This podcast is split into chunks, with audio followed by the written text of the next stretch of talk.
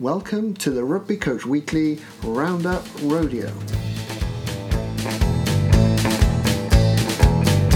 The very best of last week's rugby coaching webinars and podcasts, reviewed by host Phil Llewellyn and his special guests.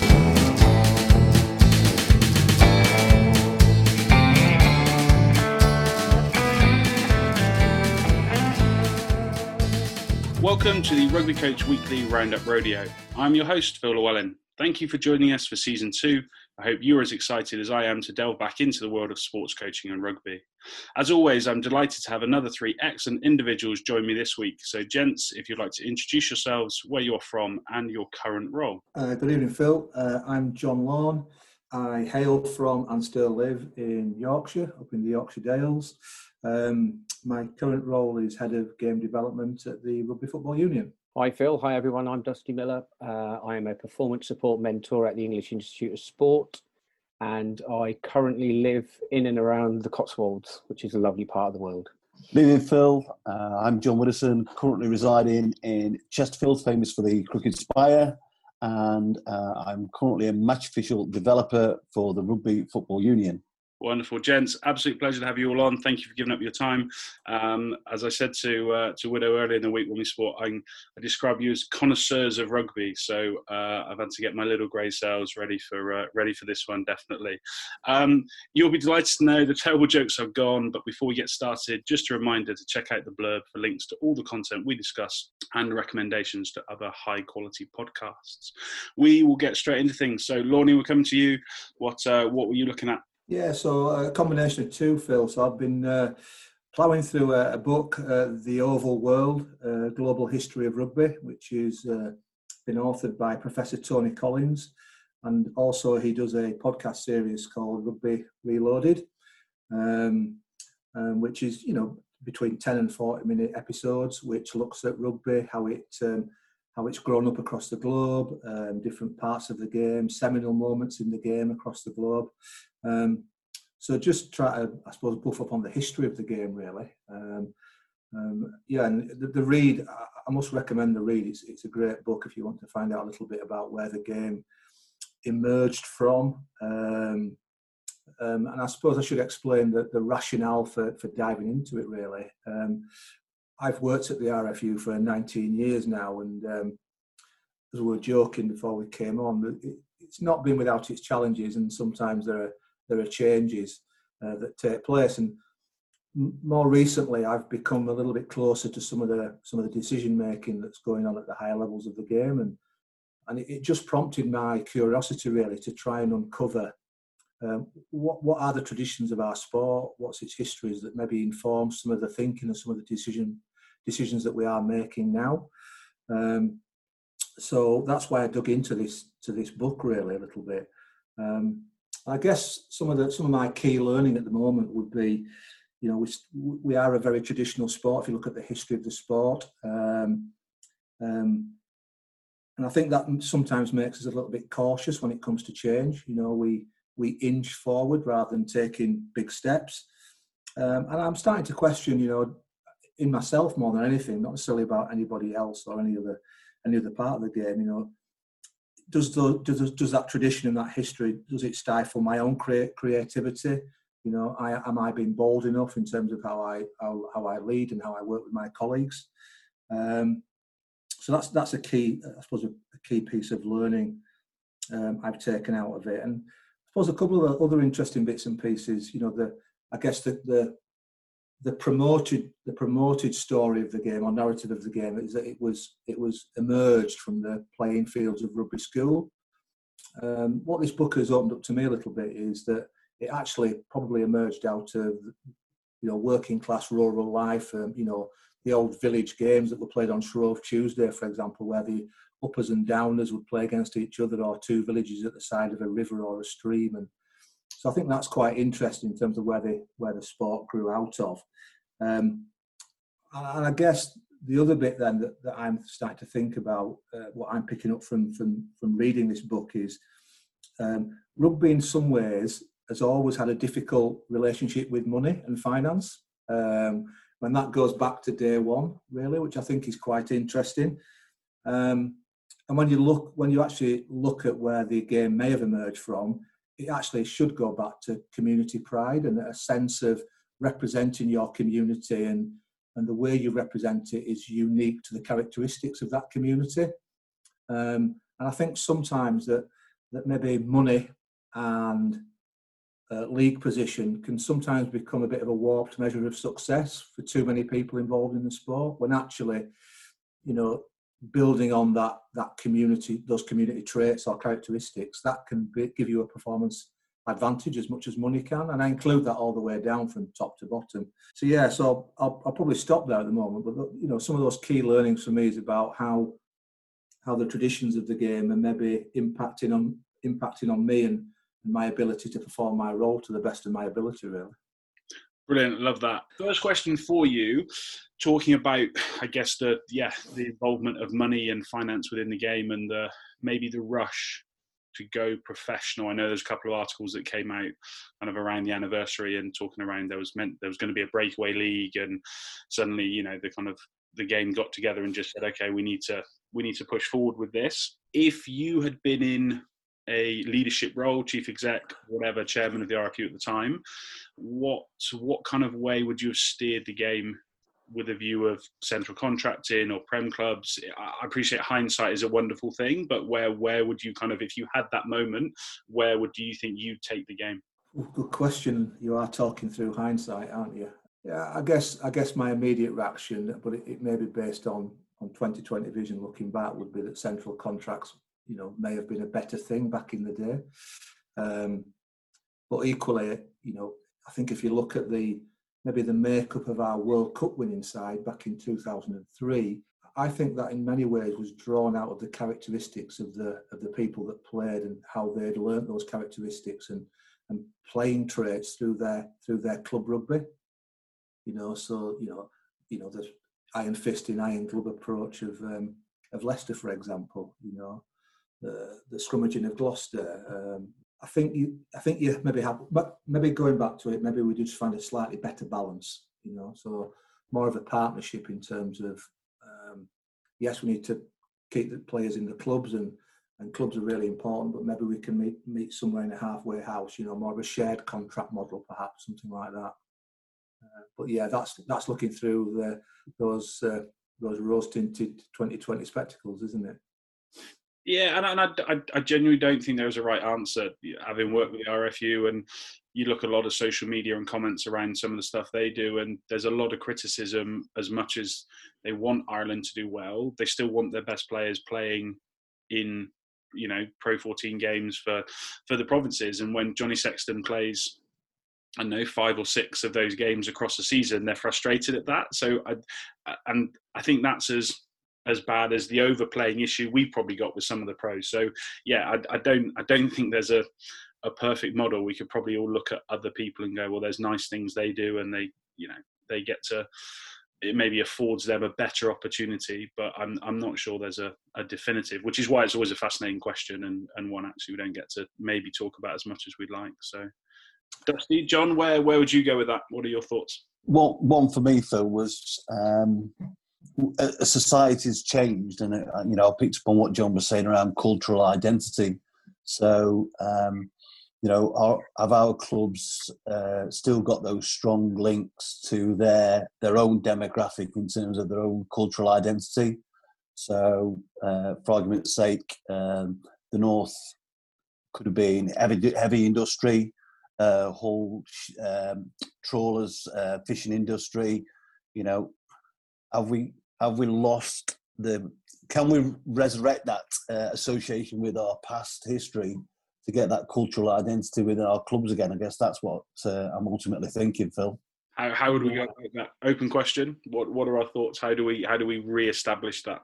I'll I'll jump in there. I, I think um, sort of on the theme of history. I think you know um, you sometimes got to look back and, and you know involve in the in the example that John's talking about, you know, in terms of community clubs, talk to the people who came before you, understand, you know, what were the values that they that they inherited from the people before them.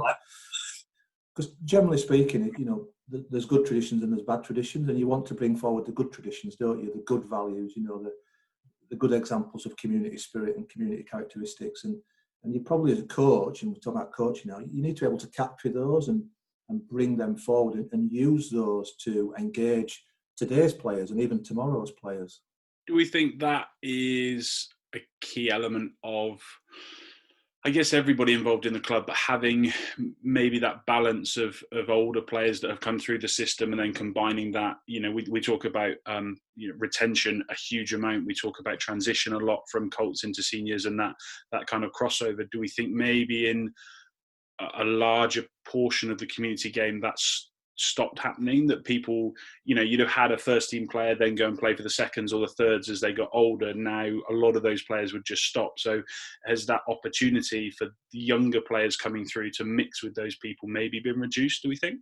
Yeah i think i think it has been reduced. Um, what, what i would what i would say is the the the social offer that's available for everybody is so much more and so vast that it, it, there is there is a raft of opportunities for people to take, and so the transient nature of clubs now and people going through the clubs is, isn't as it used to be, where you grew up inside your club and stayed with your club, and so that that's that's a real challenge, and so that sense of belonging and purpose they get through the the youth and minis as they come through um, once they start to experience life outside of the village or the town, they then, you know, go somewhere else to get enjoyment. And I think that challenges us as well. How, how do you think we overcome that? It's a, it's a good question. Uh, and I think if I if I could find it and overcome it and bottle it and sell it, I'd be a very rich man. Uh, and, and, it's certainly something that we in rugby have been trying to crack for well certainly uh, all of my involvement in uh, england rugby was was that that was the how do we help our clubs be the best version of themselves and how do we keep our players keep them to come back to the club yeah. and so um, that's a challenge it's a huge challenge and i don't think we're going to knock that one out in, in, the short term that's for sure i go back to Lornie, as you said at the start, the, the traditions. So, are we bold enough? Do you think maybe that hampers some of those. So yeah, as, as, Dusty said, you know, there's there's cross pitch sevens, there's sevens, there's tens, there's you know, there's just standard touch. There's so many other things that actually players can still do, but maybe aren't perceived as traditional rugby and and if it's not three o'clock on a saturday some people have still got a bit of an issue with it that well that's not it's not proper rugby or whatever. Do, how how would you go about over kind of overcoming those attitudes and still promoting the game as a as a as a whole but trying to just change some of that? Yeah maybe frustration of some people that it's not 15 aside on a, at three o'clock on a saturday afternoon anymore.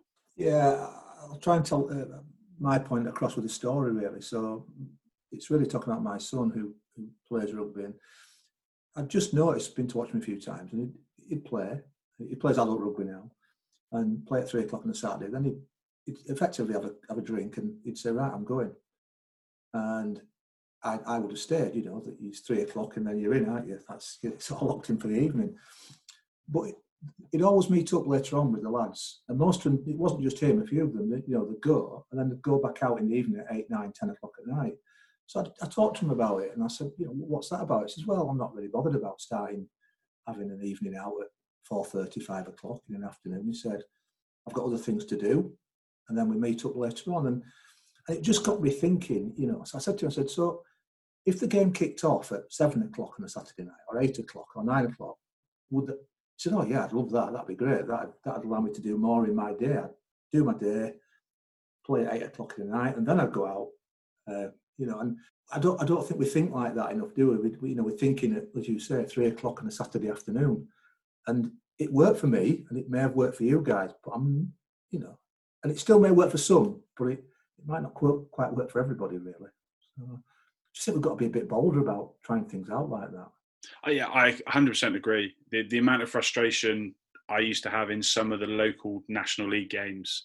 And I mean, you're talking they'd be within 45 minutes or an hour's travel, so it's not a lot. And you say, well, maybe we do a Friday night, and actually, you you send you know five free tickets to every other local club, and you get some of their guys down to enjoy themselves and all that sort of stuff. And you just met with this raft of, oh well, well, how would you know our lunch makes us lots of money? Well, how will we do that? Well, could you not do a barbecue? Or actually, if you had if you have 200 people for lunch, but you have a thousand people through the gate because it's a Friday night, is is there a difference financially and all this type of stuff? And I, yeah, I think you're dead right. And when you break it down, actually, if you're going to invent a sport, rugby's a pretty ridiculous sport. To to play a game, I need to find 29 other people and a referee to all turn up at the same place at the same time, as as com, you know compared to going out and doing a triathlon or CrossFit or anything like that. Like it, there's just huge challenges within that, isn't there? So it's um yeah, very very interesting. Superb. Um, gents, any questions for for Lornie based off uh, what he was talking about? I think uh, my my question, Lornie, would be um, you, you know you talk about the traditions and the learning and the understanding and the growth of the game and its origins. If you could fast forward 25 years, which of those traditions do you think would still be there? I'd like to think. I'd like to think that the really back to the basic ones for me, which is incredibly competitive on the field for every minute of every game in every position. You know, somebody who played in the front row, that's where I got my kicks, literally and metaphorically. Um, so I think I think you know massively competitive, but I do think that that respect off the pitch has to be maintained. And you know, I'm, I'm, a great believer, and sometimes referees used to frustrate me, but the referee, for example, should be applauded through the tunnel. It's it, it's something that you do. It's the right thing to do. I think it's right that after a game you should go and have a pint or have anything with your with your opposite you know opposite player. Um, so I think I'd, I'd, hate to see those types of traditions go from from the game. Um, so I think they're really important. Another thing I'd like to see resurrected because I think it's slowly going out of the game, especially in adult rugby, and I think it's down to the length of the season. I always well, I'm a firm believer that that touring is a wonderful way of bringing people together and having shared experiences, and especially where you go on. You might go your first, seconds, and thirds might go on tour somewhere. They were special events, really. They're, they're, they're, you know, that's back to that making memories piece. It's not about winning or losing. It's about making memories. It's about leaving somebody behind. It's about all the lunatic stuff that goes on on rugby tours. And I'd love to see those resurrected and, and still be in existence in 25 years' time, definitely. I, I, I think it's, I think touring is a, is a fantastic, fantastic opportunity to bond with your fellow players. Absolutely. Um, I'm quite, I'm quite excited as well about the way that the Premier Premiership are having those back-to-back fixtures at the moment with midweek opportunities. I think that I think that's something that we should we could we could and should explore further as well. I think that would help uh, people re-engage or a different audience re-engage with the game. Yeah, and I, I must admit, I do like it when uh, when the rugby's on the TV and and the cameras stay on the players after the game's ended, and they are having a conversation, they are laughing and joking. You know, they they've left everything on the field, but then they're you know they're connecting with one another, and I think that's important because sometimes you get the image, you know, it, it's blood and thunder on the field, and it's blood and thunder off it as well, and you know, then they go for almost at separate sides of the ground. And uh, so I'm glad that the, if you like, the rest of us are getting a view. And yeah, these traditions do do matter at the top end of the game as well. Great example of that is, is a Twitter conversation. Um, I think it was Opta put out some stats around Marcus versus Anthony Watson because obviously Bath played them on on Monday and just just stoked a bit of sibling rivalry and that type of stuff. And maybe we need to make more of, of that kind of thing. I think there's just something must be pretty special. It is always fun playing against siblings anyway, but at the you know the, the top top level, I think there's definitely a, a bit of a bit of ribbon that goes on there, which is great. So all good. Cool. We are going to move it on. So Dusty, I'm going to come over to you. What uh, what content were you looking at? So I, I looked at a, a, a book called Shackleton's Way. It's about Shackleton. It's a story of of uh, his adventure, and it's told through a story as well. But um, the, the interesting thing for me about it is is understanding what it takes to be able to lead people to do things they don't necessarily believe they can do and how you how you can coalesce around a shared vision so in this instance he's off to the antarctic um, and whilst whilst it's not um, there was some there wasn't some success with the overall aim he was certainly uh, a true leader of people, and his through the book it tells you it tells you the the journey they went on, the trials and tribulations, and it also talks about teamship, um, inspiring how to inspire other people from around you, uh, and to to support and learn. And and as you go through it, it talks about his path to leadership. Um, it talks about how to inspire and and and recruit an outstanding crew. And i see a lot of parallels with with um, certainly within the environment that i'm working in. So we're currently looking at how teams perform together so in the high performance area. And so the understanding of the role of a leader versus uh, consultative leadership with each other. And so the book talks to that quite powerfully as well. And so the parallels that i keep coming back to within this within the story is is is quite stark for me when we're trying to build uh, teams within the olympic system the paralympic system to support the athletes to get them in the best possible position for their performance. And i think it's fair to say that some of those cultures and previous historical cultures have been this is what it takes to win around here, and we can have poor behaviour in that. And so we're currently exploring the, mon- the moral component of uh, high performance sport as well. So the book, for me, uh, is one that I've read on a number of occasions, and I would commend it to anybody to have a good read of it.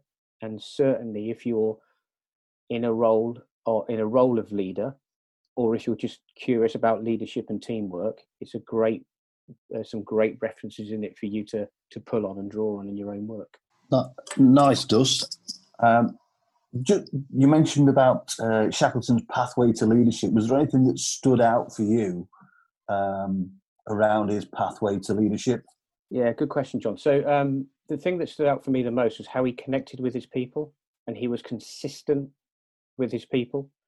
And so, in that position of leadership, it's it, his his ability to understand everything about the people that was working with him, and so he was very personal. He would ask, you know, he would he would be interested in not just them, not just them as the job of work, but also about their family and associations, and understands that diversity in thought is good for the team. He wanted divergent thinkers. He didn't want people that uh, reflected his own leadership style. It was more around diversity. Dusty, how from your reading there, what what could today's modern lead, leaders learn from him? You know, if there's two or three real takeaways, what could they learn from Shackleton? For me, it is about knowing your people. Would be the first one, and, and get to know your people and really understand what makes them tick. Um, the other thing that, uh, that we could pull from him is his attention to detail and one of service to the people that he's working with. So he would say that he was in service of them. So although they were working for him, and I think if you can get to a place of leadership where you are and, and you're working in service of your team, your team go a hell of a long way for you and for each other. So they would be the two pull throughs, I think. I, I imagine you know, often now we talk about we don't have enough time. In some ways, the, was the pace of life slower then? So getting, you know, getting to the pole on the ship takes a long time, doesn't it? You have yeah. time to get to know people. I, I do sometimes think we, we, I get we have to try and get to a point A to B as quick as we can, but sometimes I, I think in, you know, we judge we judge coaches or we judge teams, you know, almost too quickly, don't we? We never give them the chance to to mature and bond and and, and find out find out a, lot, a little bit about each other and how they best operate. You know, some, mm. some interesting learning from there. Yeah, so I, I, know, I know when I when I'm in this space of supporting uh, coaches as a coach educator, I will often spend the first three or four sessions just getting to know them and understanding them, and so that you know, and and they don't see me as somebody who who's going to tick the box to get them signed off. They see me as a, as a resource, and I, you know, and, and I and I, I become another tool in their toolbox, hopefully. And so, you know, in, in so whilst it's it's not a position of leadership. What I'm trying to do is to show that my my my approach to their development is to help them be the best version of themselves. How much do you think, going back to John's point, that is about doing your homework before you get into an environment? And I, I definitely know from experience, I've, I've gone into coaching roles in, in a number of sports where you've just kind of gone, yeah, I like the look of that, and I've not done my homework. I don't know what the people are like that I'm walking in to meet. I don't know what the environment's like. Do you think that that comes down to everything around your preparation for an environment you potentially could end up in, or is it how quickly you can get in amongst it and work that stuff out when you're there? In a way, it's a difficult question to answer. Uh, but my, as you were talking and answering the questionnaire, my thoughts were, I would probably try not to assume anything and learn as I go into the environment and kind of work it out for myself. I think, I think that's that would be the because you get you, you know you do homework, of course you do, but I think you have to live and feel the experience.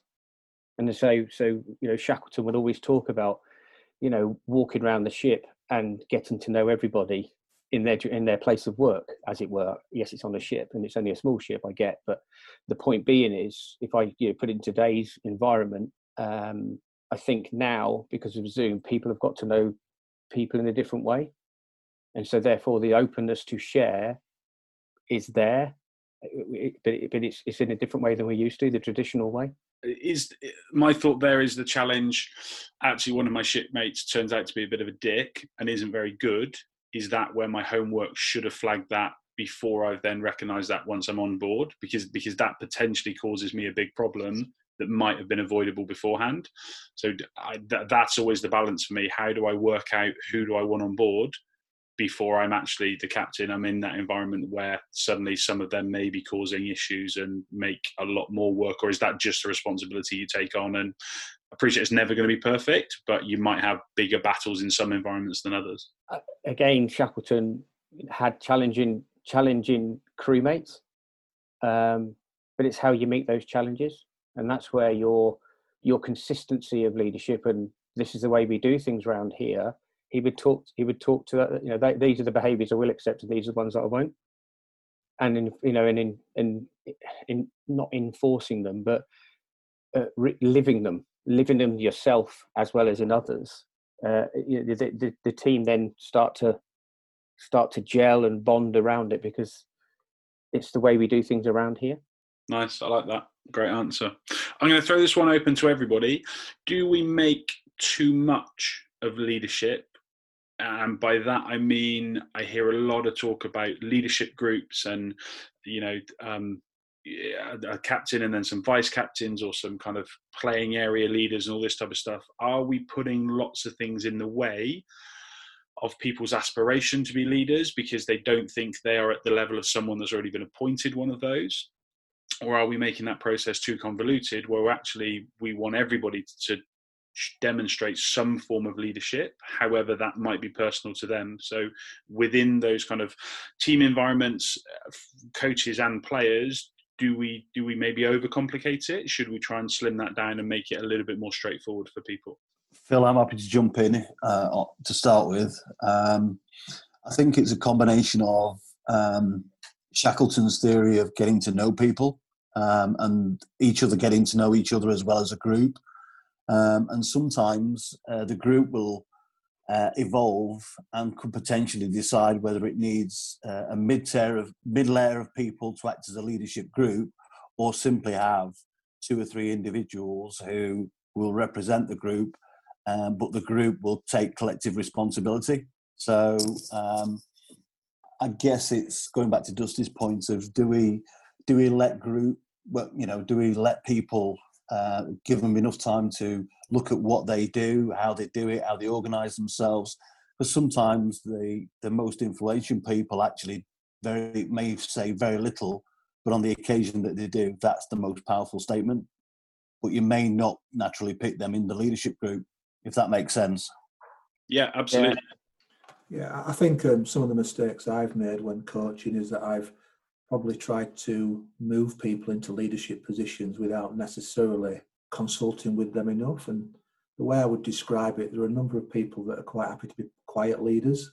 You know, they don't need the title, they don't need the platform. They'll they'll do it under the radar and in the shadows a little bit. And I, I guess learning I would take is that you've got to treat everybody as an individual, but give everybody or presume that everybody can step up in leading can lead in their own way if you create the right circumstances for them. You know, there will always be people who are quite happy to you know, to be at the front and make the decisions and lead the charge. But there'll be other people who are quite happy to be on on the fringes and lead in different ways. And it, it may be a quiet word to a teammate. It, it may be an action that they perform. Uh, it may be an idea that they're just throwing to a team meeting once in a, every couple of weeks. But you know that is their contribution.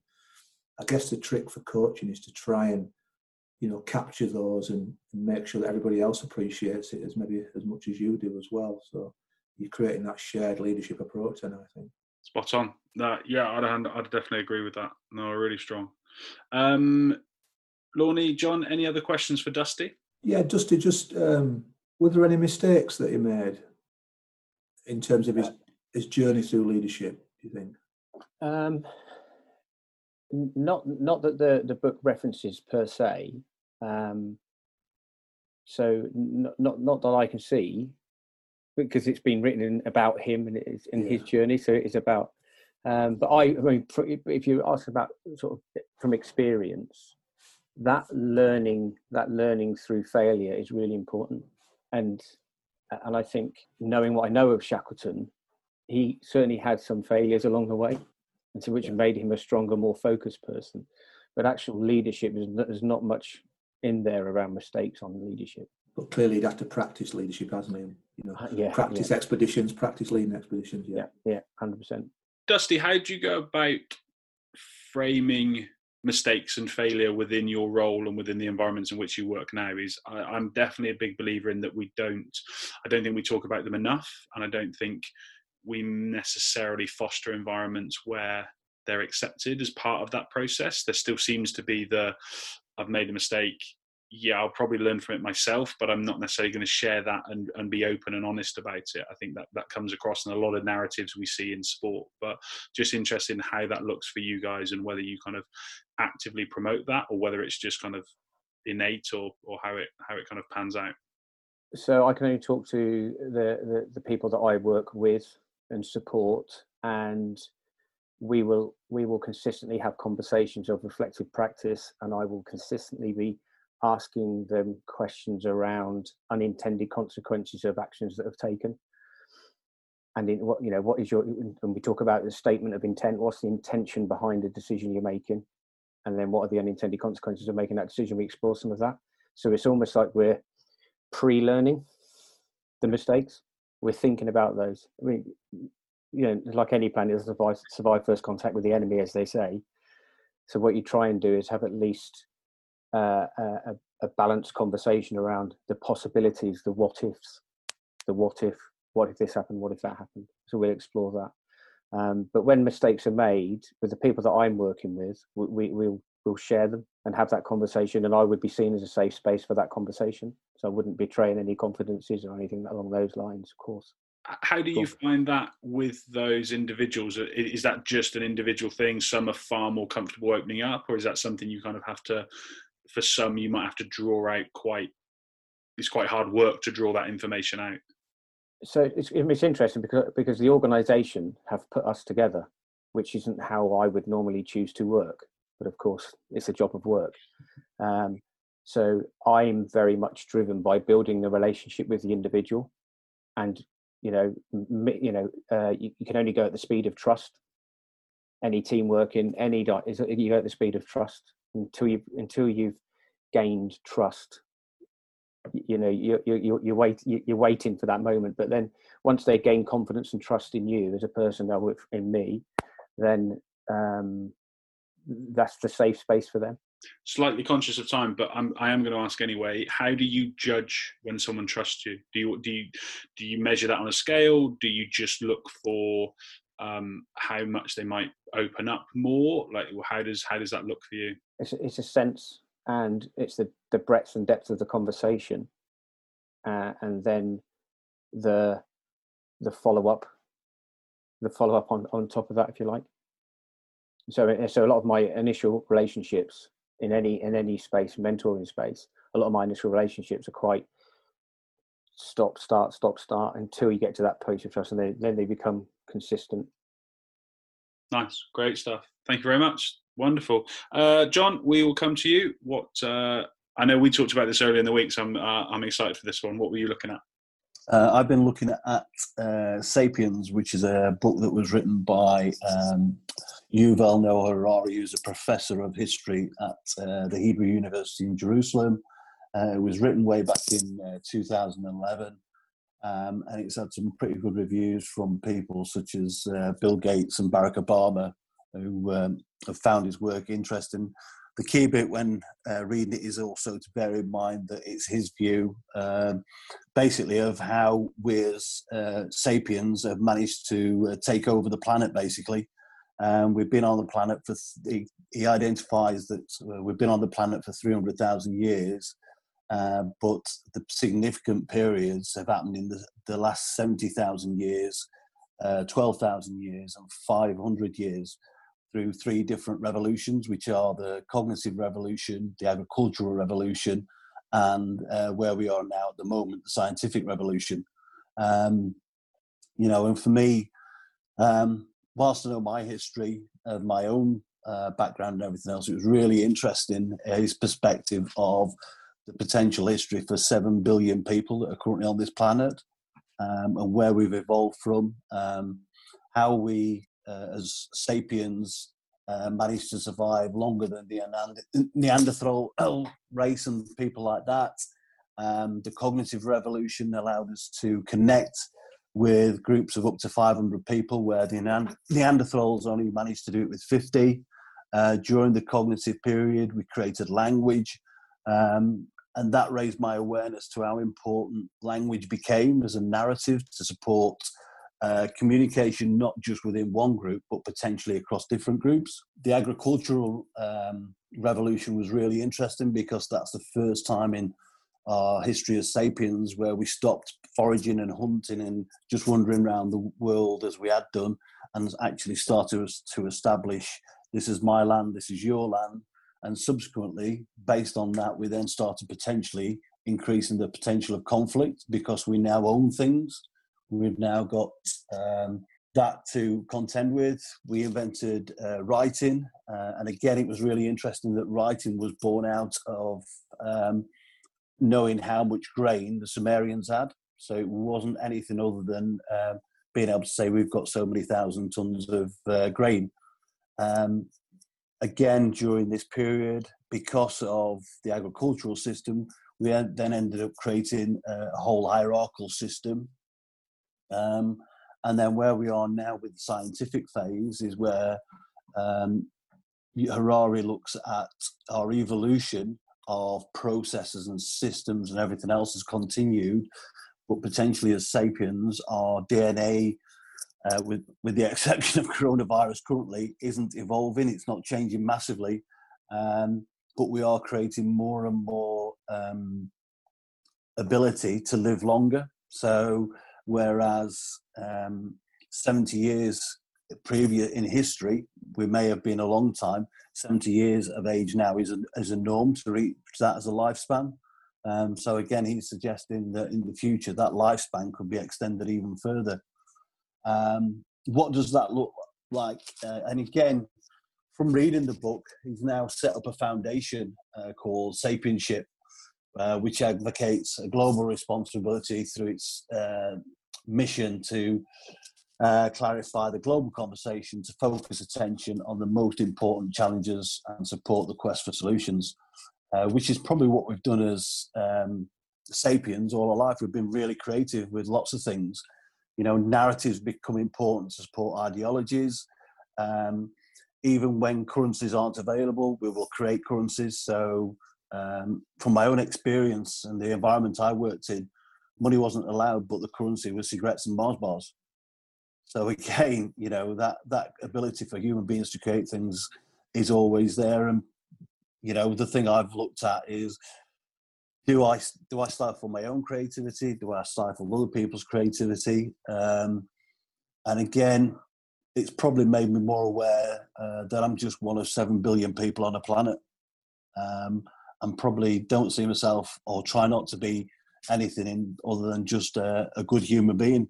Uh, and I guess that's where going back to sport, I've suddenly looked at you know sport is one of the things that human beings do, uh, and rugby is one of the sports that a human being will choose. Um, and going back to John's bit uh, around that history of an individual and where they live and that history, you know, can we bring that history to, history to life in our rugby clubs uh, and create communities? So the conversation earlier, touring about being brave, could a tour now actually include partners? You know, and then you get a bigger community and a bigger feel and an increased value uh, and an increased connection just outside players. It's a whole bigger bit of um, a club culture, club identity. Um, and one of the things it's made me very aware of is thinking about narrative. So one of the things it suggests that ideologies are about narrative, and if you're not talking about it, then the ideology will disappear. So yeah, it was a, it's it was a fascinating book um, and a fascinating concept, really, Phil. If I'm honest, um, certainly uh, opened my eyes up to a lot of things that I didn't know about us as a species. Yeah, John, I'm just interested. I sort of got a sense that you know things like commerce, trade, negotiation. Yeah. Was there a suggestion that they're almost in, inherited traits now, or genetically programmed into us? What he was suggesting as well, John, and it was really interesting, was that they're common themes. So, um, whilst you've got communism in Russia years ago, they'd still have a government, there's still trade, there's still commerce taking place, but it may not look like the commerce as it did in uh, America or Britain, but it's still commerce. So, um, it, yeah. you know, and the other bit as well is um, he, he, spoke about um, the concept of human rights, and that's something that we've invented. So, your point around um, embedding it, it, embedding commerce and things like that that is probably the key driver of the modern world commerce yeah i think it's a really interesting point and it, it's linked to something phil said earlier and suppose going back to traditions of the game in terms of a rugby perspective we've we've, we've got a rules and regulations book at the rfu that's hundreds of pages long and i just wonder at what point did we forget that, that two two people two captains could shake hands before a game with each other and the referee and agree the playing conditions and let's just get on with it. Um, it's there, isn't it? If we allow it to emerge, it's there, isn't it? Yeah, and that's that's the thing I really took from the book. Um, you know, revisiting where we've come from as a species and how we've evolved, um, and a lot of it was never written down. It's it's we you know we are social. Um, a social species. We want to be with people. We want to connect with people, and that's probably why we created this thing called language. Just on that, John, do you think talking about narratives and storytelling, do you think that's something we could do better or spend more time on in terms of a coach development space? I, will go back to John's point around the, the clubs and the values. Um, you know, I'm always interested that um, there doesn't seem to be, and I can remember growing up, um, I'm probably going to pubs when I shouldn't have been, uh, but there was always um, one of the old guys with his walking stick sat at the bar, and he'd always got a story. You know, it was whether it was about the local area, whether it was about uh, where he was working, but there was always a story. Um, and I just get a feeling that stories are, uh, are now only associated with what we read in books rather than actually everybody has the facility or the ability to tell a story. I, I find that fascinating because, as you say, that they are literally everywhere in everyday life, whether that's a conversation or it's a book or it's a movie or it's a TV show. You know, uh, it's just constant. But I also, I guess, what opened my eyes, I had a really good conversation with um, Dave Sharkey and also Peter Prickett, who's a football coach, and he is actually um, a screenwriter. And, and he just took me through how you construct a story and and you know who the people would be and and there's kind of real distinct there's i think there's seven roles that people would play in a story and this type of stuff and it, it just translates to everything but i was kind of like i'm you know 36 and why is this the first time I've ever actually discovered that there is a really set process to how all of these stories come about? And I wonder whether maybe that's just I, I, didn't go and look for it early enough or or actually you know maybe we could spend more time in that space. If we understood that better would that make us better people for number one? But but actually you know would it make us better coaches in being able to portray and describe those narratives in in a more effective way yeah i think phil if i'm honest uh, you know um, i've used stories uh, to try and um, exemplify things, um, and it's usually my friend. um, so I've got lots of friends who've got lots of stories. Yeah, it's, a great way for people to emotionally connect as well, isn't it? And and to, to emotionally connect with the development opportunity that you afford. And so, if you can connect through telling a story about your friend, that that's really helpful. And so, um, I, I guess the RFU, or you know, we we looked at communities of practice for a while, and and I and I felt that they were a really good place for coach development to take place, a good space as long as it's safe, everyone feels safe in it, because it's the learning from each other that, that is really really important, and and it was and it would have been through telling the, telling of those stories. Are we going to be moving back to those communities of practice, John? Do you think? Yeah, we'd like to do that, especially now the what technology. I think a lot of people have learned that te- technology can help you do that. It probably won't ever replace. no it'll complement sat round like we are tonight. Um, so it complements that, doesn't it? But it's certainly another way of doing it, definitely. Do you think COVID has just sped up that process? It, it, it's not like no one knew technology was there to have conversations, but maybe we, as you said, John, we we were being slightly more traditional and then everyone's hand has been forced and you know you go peak lockdown it was everywhere wasn't it content just i mean people were doing six seven eight hours a day on on webinars just talking about sport and, and learning stuff. So it's it's i appreciate it's never going to stay like that in in terms of that intensity but did that maybe demonstrate there's more of an appetite for it than people thought or is it just been harnessed in a different way? Yeah, I think I think from a from a rugby perspective and specifically from an RFU perspective, um, you know, you guys know how the game is, if you like, governed and, and run, and um, it, it's exposed everybody involved in that process to, to these types of ways of communicating. So it's taken away some of the perhaps some of the fear of, of using it, and people have been able to see actually it, it does work.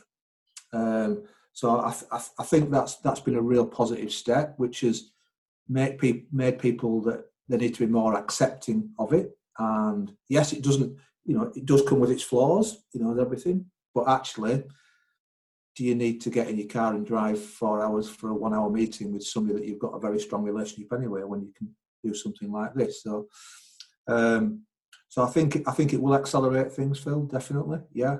Um, and I think the challenge, probably the challenge for maybe all of us on this is to keep pace with you know, with with what will follow because I'm sure the tech companies are now going to start to think right what's our next way of utilizing this technology but yeah I'm, I'm all for it if it brings people together um, and allows people to connect yeah more more the merrier I say Love it. Out of interest, what if you were going to pick one piece of content, webinar, podcast, whatever it was, from that kind of peak lockdown period? What what was your kind of favourite bit? I'll go for me, and it, it sounds really selfish. Um, um, we had Stuart Lancaster do the do the two events, and you know I've known Stuart for a long time, but um, for me that was just a coach who was completely confident and comfortable in his in his if you like in his craft. You know he he knew exactly what he was talking about. Um, he was assured. He knew the detail he was able to articulate it to a range of different people. So I think everybody took something from it. Um, I just thought it was a lesson in, in coach development, really. Um, so that was a real highlight for me, and I'm I'm not I'm not ashamed to say it. I've I've got it on my desktop and I watch it every now and then. You know, I think it's I, I revisit it. So it was wonderful. I agree. Yeah, definitely one of the best best ones I saw. Um, for me, Phil, I, was, I had the opportunity to join a, a, a webinar down in New Zealand uh, it cost me the grand sum of three pound fifty, um, but it had um, Graham Henry on, who shared his story uh, of one of his darkest moments in his coaching career and what he did and how he got through it. So for me, um, that was pretty powerful in terms of him returning back to uh, his roots to find himself again, getting involved with uh, exercise on a daily basis uh, to help him with his peace of mind, and then uh, getting back on the horse. So yeah, that was that was powerful thing. Dusty, what about you? Yeah, I don't have one in particular to be honest. I, I've I've quite enjoyed the fact that there has been a lot of really high quality, accessible content being shared by by the NGBs, and um, and then being part of a conversation afterwards where people are making sense of that learning for themselves and having those conversations with that. So, so really, I think what, what it's done for me is it's it's set us free down a route down a route of development now, which I think will stick and be long lasting. It won't replace the feet on the green stuff, coaching and coach development work, but as John says quite eloquently, it complements it complements the, the the development. So that's what that's what I've really enjoyed about the lockdown and the opportunity to have conversations like this and others. Love it. Segues quite nicely, and I've, I've probably stitched all of you guys up there because that wasn't in the plan to ask you that. But um, in terms of other content you would recommend that's either coming up or potentially people may have missed, what uh, what would you guys be uh, be recommending to anyone that's listening? So I um, I'm catching up on the sports the sports psych show with Dan Abrahams, which I, I know you've discussed before. Um, um, I've just been listening to the Stuart Wilkinson one. Um, so I don't know much about Stuart, but you know, I, I loved his, I love the podcast. He's, um, I'm going to get into some of his stuff. I think that's quite interesting, quite exciting. So yeah, that's that's where I'm going next. Love it. I listened to that one in the car yesterday. Thought it was really good. Just some of the stories were were awesome. I think just that that balance of bringing academia to life within those stories, I, th- I thought was awesome. Is I think you can talk about academia in abstract concepts and all this type of stuff, but actually saying, well, you know, when we're talking about a a biosocial, uh, psychosocial approach, this is what it looks like when you're delivering it. I, I absolutely love that. It was class. Yeah. Uh, Phil, I'm still into the, still in the books. Um, I've read uh, Rutger Bregman's um, Humankind: A Hopeful History, um, and he he takes the view of um, trying to explain to people that human beings are good people. We are good as a species, and we do lots of good things, and we're often not portrayed in that way. So he gives some great examples in that book. Uh, and the book I'm currently in is um, Yuval Noah Harari's second one, which is Homo Deus, which is looking at what would could we potentially look like in the future. Have you got to the end? Any any insight? AI's up there in uh, it's featuring quite high at the minute. Phil, play interesting. Okay, Dusty, what about you? Uh, nowhere as deep as that. You'll be pleased to know. Um, the uh, High Performance Podcast. Uh, I've just stumbled across that one. It's Jake Humphrey's one. Um, so uh, the one I listened to on the way down here. I'm currently in the middle of Dartmoor at Princetown, next to the prison, John, just to keep you interested. Um, Baroness uh, Michelle Mone and her story. I, I, started to listen to that, and I, I thought, crikey, if we if we could just learn something from this about tenacity and drive and passion for a goal that you want to achieve, that's the podcast to listen to. So I'd highly recommend that one. Fascinating story. Love that. I'm in the car again tomorrow, so I will put that at the top of my list. Superb, uh, gents. Thank you very much. That uh, that is us. So um, I will round up the roundup, but uh, absolutely brilliant to have you on. Thank you very much for giving up your time. We hope you found it useful. Thank you to my three guests for their brilliant insights. Links to all the content discussed are available in the podcast blurb. Please subscribe, like, and share. I'd like to thank you for listening. Wish you all the best and go well.